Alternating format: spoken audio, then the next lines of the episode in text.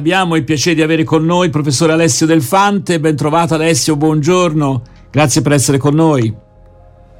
Buongiorno a tutti, buona giornata. Allora io vedo grande spazio sui giornali di oggi alla vicenda, per certi aspetti simile, per altri completamente diversa, di Navalny. Si parla appunto del modo in cui sarebbe stato ucciso, anche se naturalmente certezze non ce ne sono, e il caso Assange. Prima di parlare forse di Assange in particolare, perché è stato tutto rimandato per quel che riguarda la possibile estradizione negli Stati Uniti, c'è un articolo interessante di Antonio Polito, gli avvocati italiani dello zar.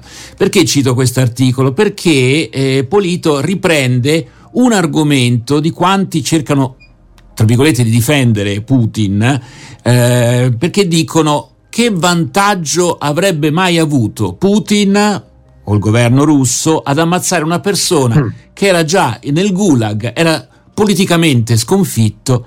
Che senso ha invece di attirarsi la condanna dell'opinione pubblica internazionale? E Antonio Polito fa un discorso tipo storico, cioè elenca situazioni in cui governi autoritari, anche come il fascismo italiano, come Stalin, ha ucciso i suoi oppositori anche quando questi erano completamente ormai sconfitti politicamente, no? Tra questi anche lo stesso Matteotti.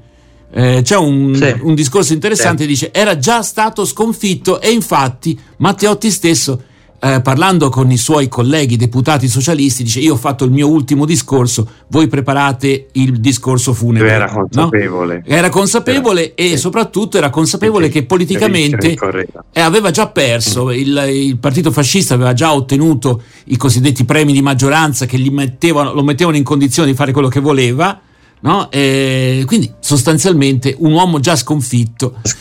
Allora, ecco, mia opinione, vediamo un poco come professore di storia, vediamo un poco. Ma, Alessio, come professore di storia, effettivamente i regimi possono avere, cioè sicuramente hanno teso a eliminare, diciamo, gli oppositori e a farli tacere, no? Questo è evidente. Salvo poi cercare in qualche modo di nascondere le loro responsabilità o di essere prudenti in certe circostanze particolari. Ma è certo che la natura stessa, secondo me, di un regime, diciamo, autoritario che vuole tacitare gli oppositori, anche se poi deliberatamente non elimina l'avversario. Io non penso che Putin abbia dato l'ordine di eliminarlo, ma in qualche modo lo ha eliminato progressivamente, no? E ha costruito le condizioni, e questo è il problema, le condizioni perché quest'uomo progressivamente sparisse dalla circolazione, e in qualche modo ho l'impressione che in questo caso gli sia sfuggito di mano, cioè probabilmente non voleva eliminarlo, ma cosa sarà successo noi non lo sappiamo. In qualche modo questo richiama anche la vicenda di nuovo di Matteotti, perché anche Matteotti pare che qualcuno lo abbia eliminato, non necessariamente su ordine diretto del duce, insomma. C'era una cricca, no? Una cricca di fascisti che vengono accusati, insomma, la responsabilità, vengono perseguiti. Quel Dumini era un livornese, se non mi sbaglio, e insomma Mussolini si tirava fuori dalla responsabilità diretta, salvo poi assumersi tutte le responsabilità in quanto capo di morali e politiche di quel regime, e addirittura cogliere l'occasione, insomma, per dare una svolta assolutamente dittatoriale. Allora c'è Claudio che voleva porre una domanda, credo. No, questo è un percorso che fila, perché nell'ambito anche di questi carceri speciali ci sono delle persone, e mi immagino anche che proprio ci sia un odio nei confronti di Navalny, perché qualcuno ha detto, tra l'altro un'altra persona che è in carcere sempre, non mi ricordo il nome, ma insomma sta scontando una lunghissima pena sempre in Russia, ha detto che il sistema potrebbe essere quello di metterlo al gelo per mezz'ora e poi con un cazzotto al cuore. Infatti se ne parla oggi sui giornali proprio di questo. Che l'ultima si va oltre Putin, secondo me si va proprio a queste persone che custodiscano, più realisti del re, che sono lì e che hanno questo odio, questo potere. Vediamo, purtroppo come capitano da noi degli abusi di potere all'interno del carcere, figuriamoci in questo caso. Probabilmente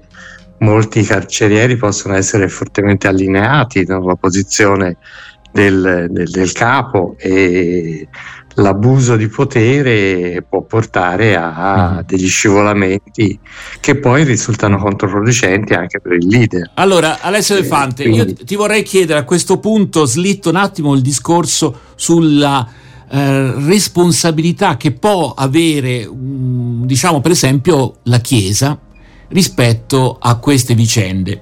C'è proprio in questi giorni una lettera molto dura che viene dagli ortodossi, diciamo fedeli a Bisanzio, no? A Costantinopoli, in rapporto a quello che invece è greco-ortodossi. Esatto, la vicenda dell'ortodossia sotto il patriarca Kirill, che invece è fiancheggiatore esplicito del regime di Putin. Però uno potrebbe dire: ma possiamo chiedere coraggio, il coraggio che noi forse non avremmo, ecco, cioè fin dove si può spingere un'opposizione, perché Navalny è stato un personaggio coraggiosissimo, poi magari qualcuno dice non ha sempre detto le cose giuste. Vabbè. Però nessuno può negare il coraggio. Qualcuno come Don Abbondio che dice: se uno il coraggio non ce l'ha, com'è che se lo fa avvenire? Insomma, non se lo può dare. Non se lo può dare. Dice uno, se non ce l'ha, non se lo può dare. Può dare. Non è che è un discorso tanto. Vabbè, questa è la posizione di Don Abbondio. Diciamo, tutti quanti noi siamo un po' pusillanimi, no? Diciamo in linea di principio, perché cerchiamo di difendere la nostra incolumità e il nostro egoismo sembra prevalere, ma certamente l'assunzione di una missione che fa riferimento al Vangelo diciamo dovrebbe, ora io sto dicendo dovrebbe perché dobbiamo essere prudenti, no?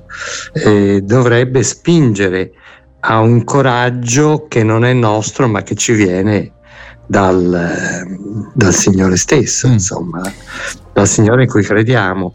E allora in questo caso, per amor di giustizia, l'intervento dovrebbe essere in qualche modo doveroso. Certo, è più efficace un intervento di un vertice di una chiesa che non del singolo, no? Che viene facilmente isolato e imprigionato. Ma se il leader di una chiesa vasta che interessa una popolazione che è numerosa, ora non so quale sia la statistica del legame, diciamo, dei russi con la Chiesa ortodossa russa attualmente, ma comunque ciò potrebbe avere un peso notevole.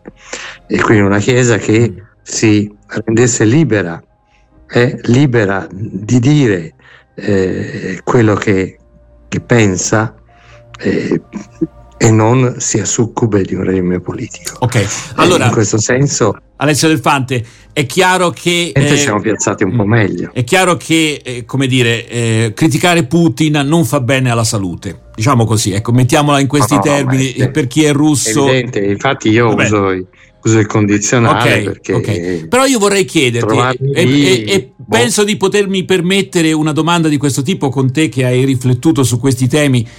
Noi abbiamo rispetto all'oppressione politica dei diritti umani due situazioni diverse nel Nuovo Testamento. Abbiamo un personaggio come Giovanni il Battezzatore, Giovanni Battista, che dice chiaramente ai soldati: voi non dovete prendere, cioè non dovete abusare della gente, non dovete prendere più soldi di quello che è. Insomma, chiara indicazione di carattere sociale e politico.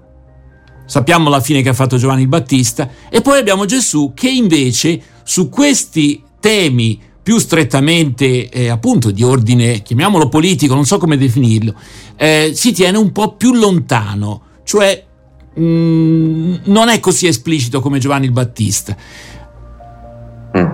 Come certo. si dovrebbe collocare una esperienza come quella di una chiesa o di un credente anche, diciamo, dal tuo punto di vista? Vediamo, poi c'è anche Claudio che vuole aggiungere qualcosa su questo. Entrambi fanno la stessa fine, però. Entrambi sì. Anzi, diciamo, anzi verrebbe da dire che Gesù, vabbè, al di là della risurrezione, Gesù, però come... che devo dire, cioè Giovanni Battista è un'esperienza più circoscritta, forse più nel solco dei profeti, diciamo, dell'Antico Testamento, e ha diciamo il piglio del profeta, talvolta anche a livello, mi ricordo, televisivo, in qualche fiction è stato accentuato l'aspetto radicale della posizione del Battista, e effettivamente lui fa questa brutta fine abbastanza rapidamente. Nel caso di Gesù abbiamo una serie di testimonianze più differenziate, secondo me, ma non mancano anche in Gesù delle denunce che sono però più rivolte alla leadership religiosa di Israele che non al potere politico romano.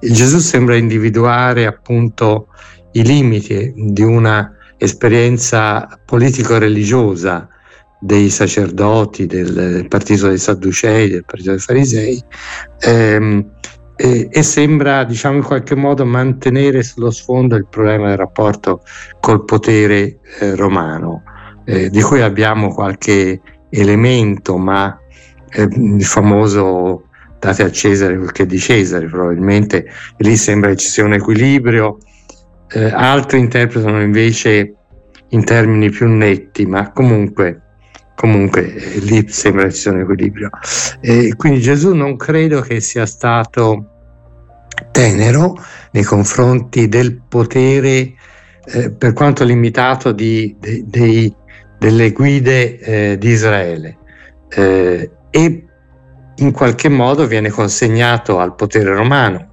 da questo potere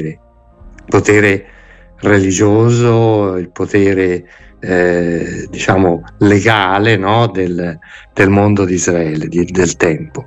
Quindi a un'analisi più attenta probabilmente Gesù non fu meno tenero, ecco, rispetto a Giovanni Battista. Va detto comunque che questa situazione, come dire, sempre complicatissima di tensione tra diciamo i credenti, la fede, la Chiesa e lo Stato, si verifica spesso nel corso della storia. Mi viene da dire, visto che abbiamo parlato della Russia, che durante il regime sovietico, soprattutto staliniano, abbiamo due chiese avventiste, una che va in clandestinità e un'altra che invece, come dire, gode della tolleranza del regime, però a certe condizioni.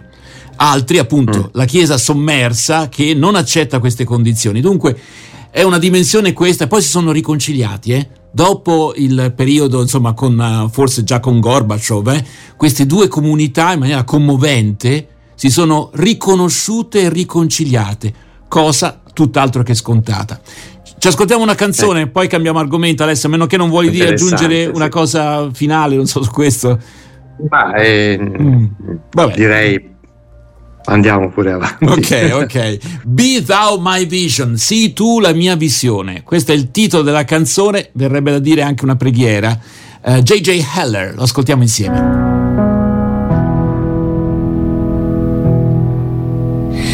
Be thou my vision, O Lord of my heart, not be all else to me, save that thou art. Thou my best thought, by day or by night, waking or sleeping, thy presence my light.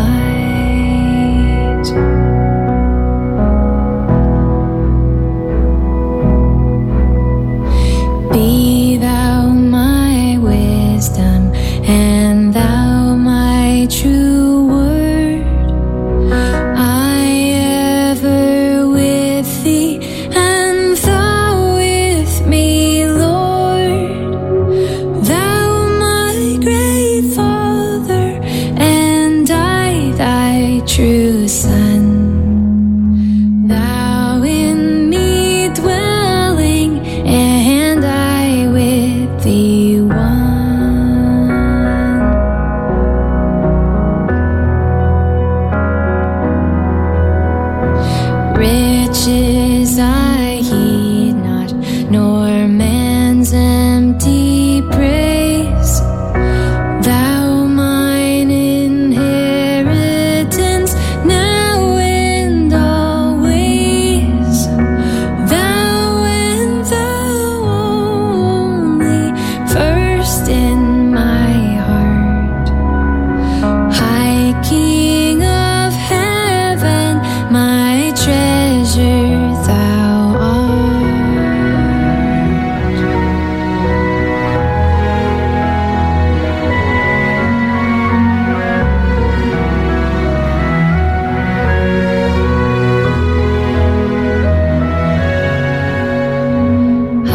King of heaven, my victory won.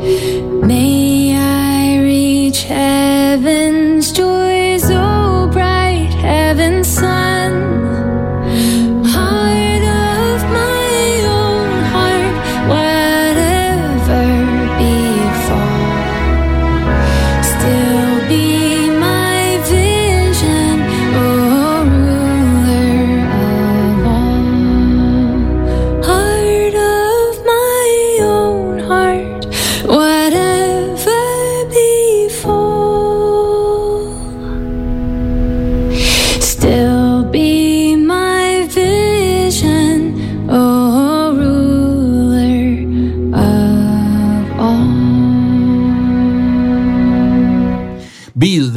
My Vision. Questo era un brano di ispirazione evangelica qui su RVS, e torniamo a parlare con il professor Alessio Del Fante.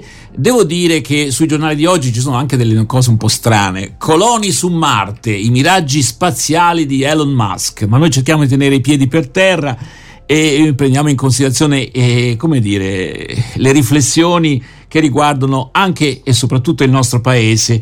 Credo che su Avvenire già da qualche tempo ci sia si insista sui temi della denatalità nel nostro paese.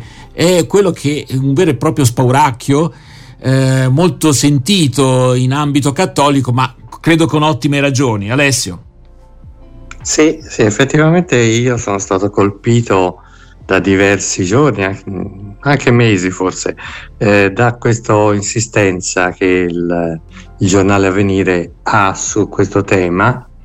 E va bene, tra ieri e oggi ci sono stati interessanti articoli.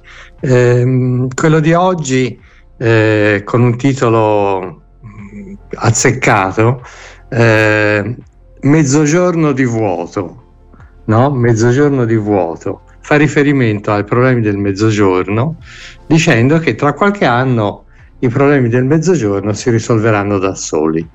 Questo è un articolo di Stefano Consiglio, un editoriale. In che senso si risolveranno? Sì, perché si risolveranno da soli? Perché non ci sarà più nessuno. In pratica, qui dice, negli ultimi 20 anni circa 2,5 milioni di persone hanno già lasciato il sud, prevalentemente giovani con alta scolarizzazione, e nei prossimi 50 anni si stima che la popolazione meridionale passerà dai 19,8 milioni circa ai 12 milioni, e quindi una diminuzione di circa il 40%. E soprattutto una sproporzione fra le varie fasce di età, immagino, che questo è anche un problema gravissimo. E quindi, come al solito, ma il problema poi si riflette anche al nord. Quindi noi abbiamo un problema di migrazione interna e di migrazione all'estero, che invece ci affanniamo a preoccuparci dell'immigrazione. Questa è un'osservazione così un po' polemica.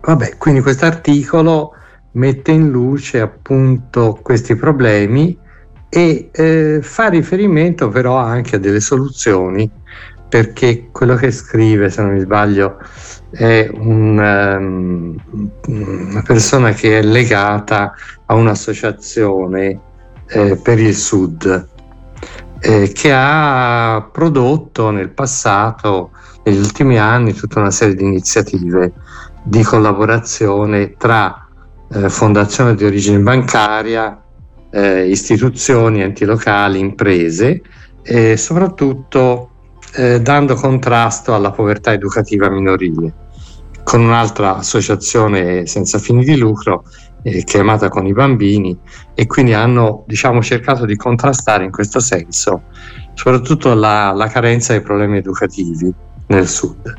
Quindi qualcosa si può fare. Invece ieri c'era un articolo del pedagogista Daniele Novara, molto noto, che metteva in luce una causa di cui a volte non si parla, ma insomma che è dalla parte dei genitori, naturalmente, perché sono i genitori che fanno i figli, ma in genere si parla di fragilità dei giovani, e invece affrontava il problema della fragilità dei genitori, facendo riferimento anche alla percezione che in un congresso in cui aveva moltissimi genitori davanti è stata confermata dai genitori stessi, che si sentivano, dicevano, di essere veramente in una condizione di difficoltà, di fragilità. E quindi in questo senso lui proponeva due misure pratiche, concrete, per esempio alla nascita dare a ogni madre che esce dall'ospedale, dalla maternità, un libretto informativo su tutte le tappe educative fondamentali del bambino, del figlio. E poi promuoveva l'idea di un consulente educativo gratuito da affiancare alla famiglia insieme al pediatra. Non so se questo sia fattibile, però certo, è un'idea. Mm-hmm. Senti, Alessio Del Fante, a me pare di aver letto proprio in questi giorni, però purtroppo la mia memoria non mi assiste per quanto riguarda l'autore di questo articolo, insomma ho letto che uno dei problemi è il senso dell'orizzonte della speranza, diciamo così. Certo, al di là degli aspetti proprio giustamente di carattere economico, di aiuto alle famiglie, però manca proprio questo orizzonte di speranza che invece in altri periodi l'Italia ha avuto, insomma, anche, certo, anche quando si trovava in una condizione oggettivamente di maggiore povertà. Ecco, questo è un problema dal tuo punto di vista, quindi chiedo un tuo parere di possibile, insomma, soluzione, oppure si tratta di quei fenomeni di carattere appunto etico-psichico, insomma, della popolazione che non è facile gestire, insomma. Ma è uno di quei problemi su cui il lavoro non è breve, nel senso che la cultura in cui noi siamo immersi, che apparentemente sembra vitale, in realtà è un ripiegamento, spinge a un ripiegamento su se stessi, che al di là delle difficoltà puramente economiche non mostra più come appetibile, no? La nascita di un bambino. Un bambino è un problema, no? È un problema, è come farò, insomma, no? Ecco, come farò? Questa è forse l'espressione. Meglio un animale, no? L'espressione esatta. Meglio un animale, perché è più facile da gestirsi rispetto a un bambino. Il problema educativo dell'adolescenza sembrano essere dei problemi particolarmente grossi, soprattutto con una perdita da parte dei genitori di autorevolezza, insomma. E quindi i genitori che diventano estremamente vulnerabili e quindi aggredibili da parte dei figli. Ecco, insomma. Però diciamo, quindi, intanto loro hanno già fatto figli. Il problema è chi ancora ci deve pensare e chi deve fare trova l'ipotesi non appetibile, difficoltà, situazioni economiche. Ci ritorneremo, Alessio, perché credo che questo sia veramente un tema in estremis. Una piccola cosa, insieme a questo articolo c'era un altro articoletto molto breve, ogni bimbo è una festa per l'azienda, e mostrava il caso positivo di un'azienda dell'energia di Bologna, l'Illumia, che ha posto al centro della sua attività il benessere degli impiegati, di coloro che lavorano presso loro, in particolare le madri. Per cui cosa succede in questa azienda? Che ogni nascita è una festa, quindi quando nasce un bambino a una dipendente l'azienda è in festa, celebra la festa con diciamo dei riconoscimenti anche economici, un bonus economico per esempio, e tutta una serie di facilitazioni, cui si aggiunge anche un summer camp per i figli nel periodo estivo. Quindi diciamo qualcosa si può fare, diciamo, ecco, questo è quello che ci suggerisce Avvenire, il quotidiano Avvenire. Dobbiamo lasciare Alessio Del Fante. Mi ricorda Adriano Olivetti. Sì, non è una cosa effettivamente sì. L'attenzione è un caso isolato, ma è interessante dare notizie positive, certo. Solo immergerci nei problemi. E Alessio, tu ci dai Avvenire, in senso anche come testata. Grazie, allora, grazie davvero Alessio Del Fante per essere stato in nostra compagnia. Risentirci presto qui su RVS. Grazie a voi, buona giornata, buon proseguimento a tutti.